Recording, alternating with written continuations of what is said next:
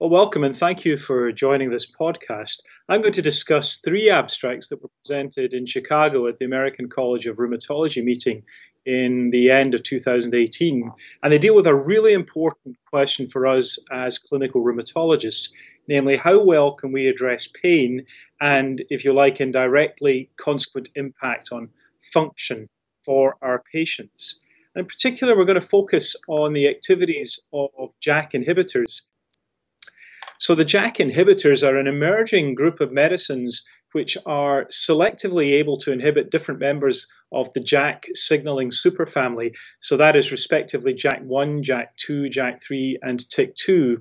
And the different medicines that are now either approved or in the late stages of development have selectivity for different members of the JAK family the interesting thing about the JAK biology is that whilst at one level they subserve signal transduction for a whole range of cytokines of potential interest in inflammatory arthritis, there's also emerging data that they may also impact other biological features that are important to our patients. And so there's really intense interest in what can be gained by looking in detail at the clinical trial data sets and then reverse translating those back into the biology and underlying uh, physiology mediated by the JAK inhibitor pathway. So, we're going to talk about three abstracts in particular. Um, first one from Dr. Fautrel and colleagues. This is a, a, comparative effectiveness, looking particularly at pain and function. It compared baricitinib with adalimumab, tocilizumab, and tofacitinib, and it uses a matching adjusted indirect comparison method, and I'll, I'll comment on that just in a moment. Secondly, I'm going to turn to an abstract from Dr. Wells and colleagues looking at the impact of upadacitinib on pain and morning stiffness. And finally, uh, turning to an abstract from uh, Dr. Odriozola and colleagues looking at potentially specific effects of JAK inhibitors on pain and fatigue in rheumatoid arthritis. So let's turn first of all to the work of Dr. Fautrel and colleagues, uh, comparative effectiveness, looking at pain, the HAQ Disability Index uh, for, for function, and comparing the impact of baricitinib with adalimumab, tocilizumab, and tofacitinib monotherapies. And this is a, an analysis of patients with rheumatoid arthritis who were conventional synthetic DMARD naive. The uh, the, this is a methodology which is potentially quite challenging. It is a method used to uh, normalize against the placebo and baseline characteristics of different phase three data sets. And it's a, a method we borrowed, as I say, from health economic methodologies, and it does have to be taken in that spirit. It's it, it's a useful methodology that can be interpreted wisely whilst we await formal head-to-head studies. So in this particular uh, analysis, baricitinib monotherapy was compared to similar data for adalimumab, Uh, TNF blocker, tocilizumab, IL-6 receptor inhibitor, and tofacitinib, a JAK1, JAK3 inhibitor. Baricitinib, remember, is a JAK1, JAK2 inhibitor. Now, the individual patient data from the 4 milligram baricitinib arm were weighted to match baseline characteristics from the adalimumab arm from Premier, tofacitinib 5 milligram arm from Oral Start, and the tocilizumab 8 mg per kg arm from a combination of ambition and function. Uh, the method of moments were used to determine weights for age, gender, baseline disease scores, and baseline values of the outcome variable. And mean change on pain visual analog scale and HAQ disability index at week 24 for baricitinib were adjusted for these characteristics with a weighted linear model. Uh, the statistical significance of the weighted treatment effect was assessed with a, a bootstrap method. Well, taking all of that, what, what did the authors find? Well, if you look at the graphs that I'm presenting here, if you look first at the left hand side at the pain visual analog score, uh, in general, those uh, uh, data sets that move to the left are tending to favor baricitinib, and those to the right would favor the comparator. Uh, at the top, you're looking at the comparison with uh, tofacitinib, and you'll see here, um, by and large, there is uh, really no major difference, perhaps numerical superiority for baricitinib uh, until you apply uh, the, the Bucher method when the error bars no longer cross zero. Against tocilizumab, the data look a little more persuasive. Uh, regardless of matching and Bucher method adjustment, you see that there is a, a, a favour towards baricitinib, and this is more accentuated when compared with the premier arm of adalimumab.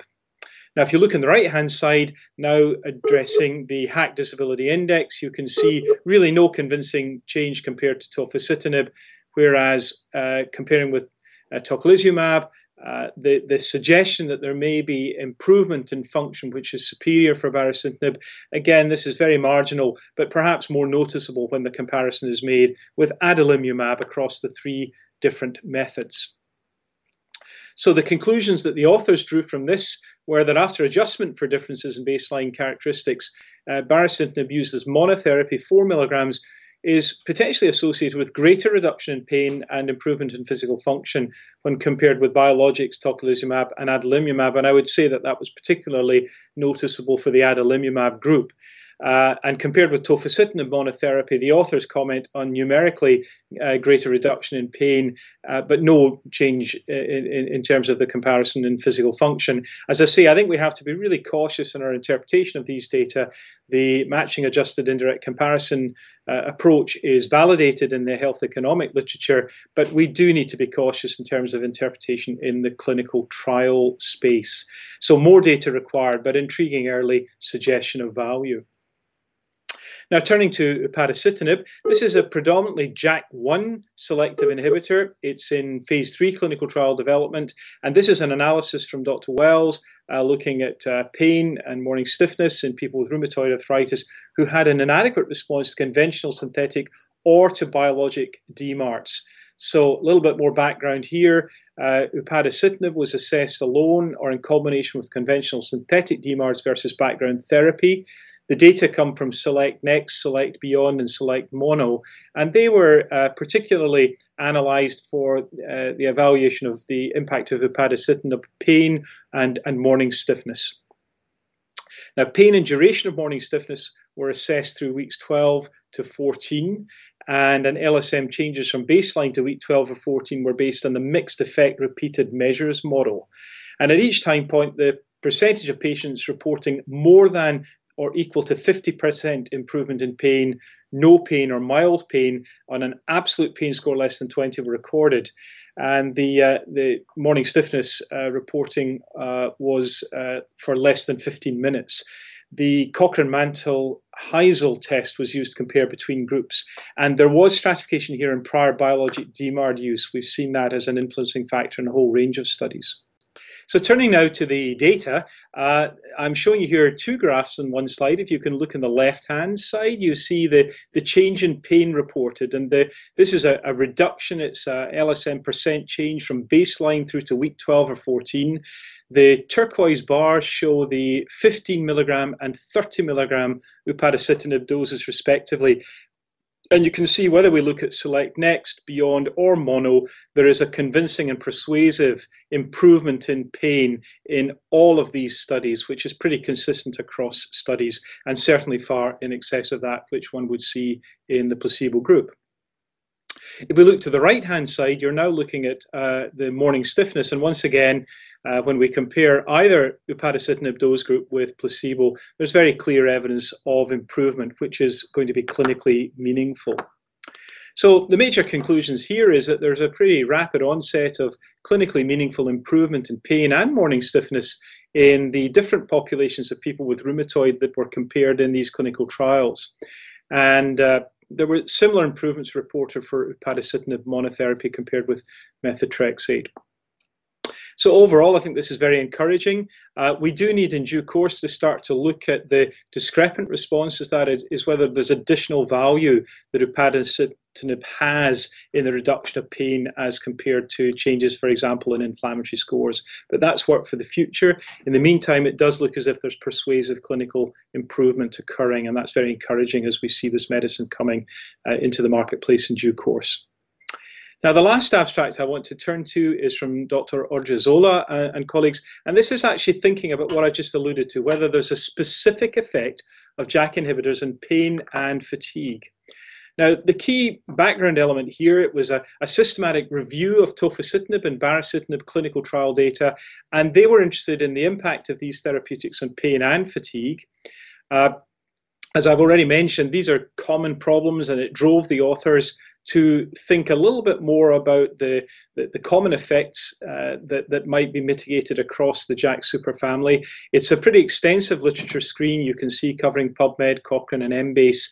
Uh, and the, the data were used to try and uh, compare as far as they could effects uh, of JAK inhibitors with biologic DMARDs, and with they were they focused particularly on pain and fatigue. The change in pain was the visual analog score, and FACIT was used for fatigue. And they were calculated between baseline and study endpoint for the DMARDs and placebo. And a meta analysis was performed to estimate the pooled mean difference with their 95% confidence interval using an inverse variance approach. Uh, and for those who are interested in the statistics, heterogeneity was assessed using Cochran's Q test and I squared. Okay, well, here's a table that demonstrates the, the, the, the key outcomes. The left-hand side, you see improvement in pain in the top, improvement in fatigue in the bottom. And, and against each of the different modes of action, you can see that there is uh, a, a, an improvement measured uh, with the absolute improvement and then the 95% confidence interval. Now, the key conclusions we draw from this is that there isn't really a major difference that is mitigated by JAK inhibition on pain and fatigue when we look at it in clinical trial data across other biologic DMARD trial clinical data sets. So that's we have to qualify at least in the short and medium term as I observed before, using the methodologies taken from uh, the health economic literature, one can adjust for baseline variables. Different statistical approaches will give us different answers, which is why we really need to look for head to head data in the long term to direct us as to which is the best mode of action in terms of addressing pain, fatigue, and similar functionally disabling features of our patient's disease. So, concluding, I hope you found these data interesting. Uh, it was a great meeting and a particularly important meeting as we've started to learn more about what the JAK inhibitors can really offer us in terms of uh, improving the lives of our patients. And I commend these data to you.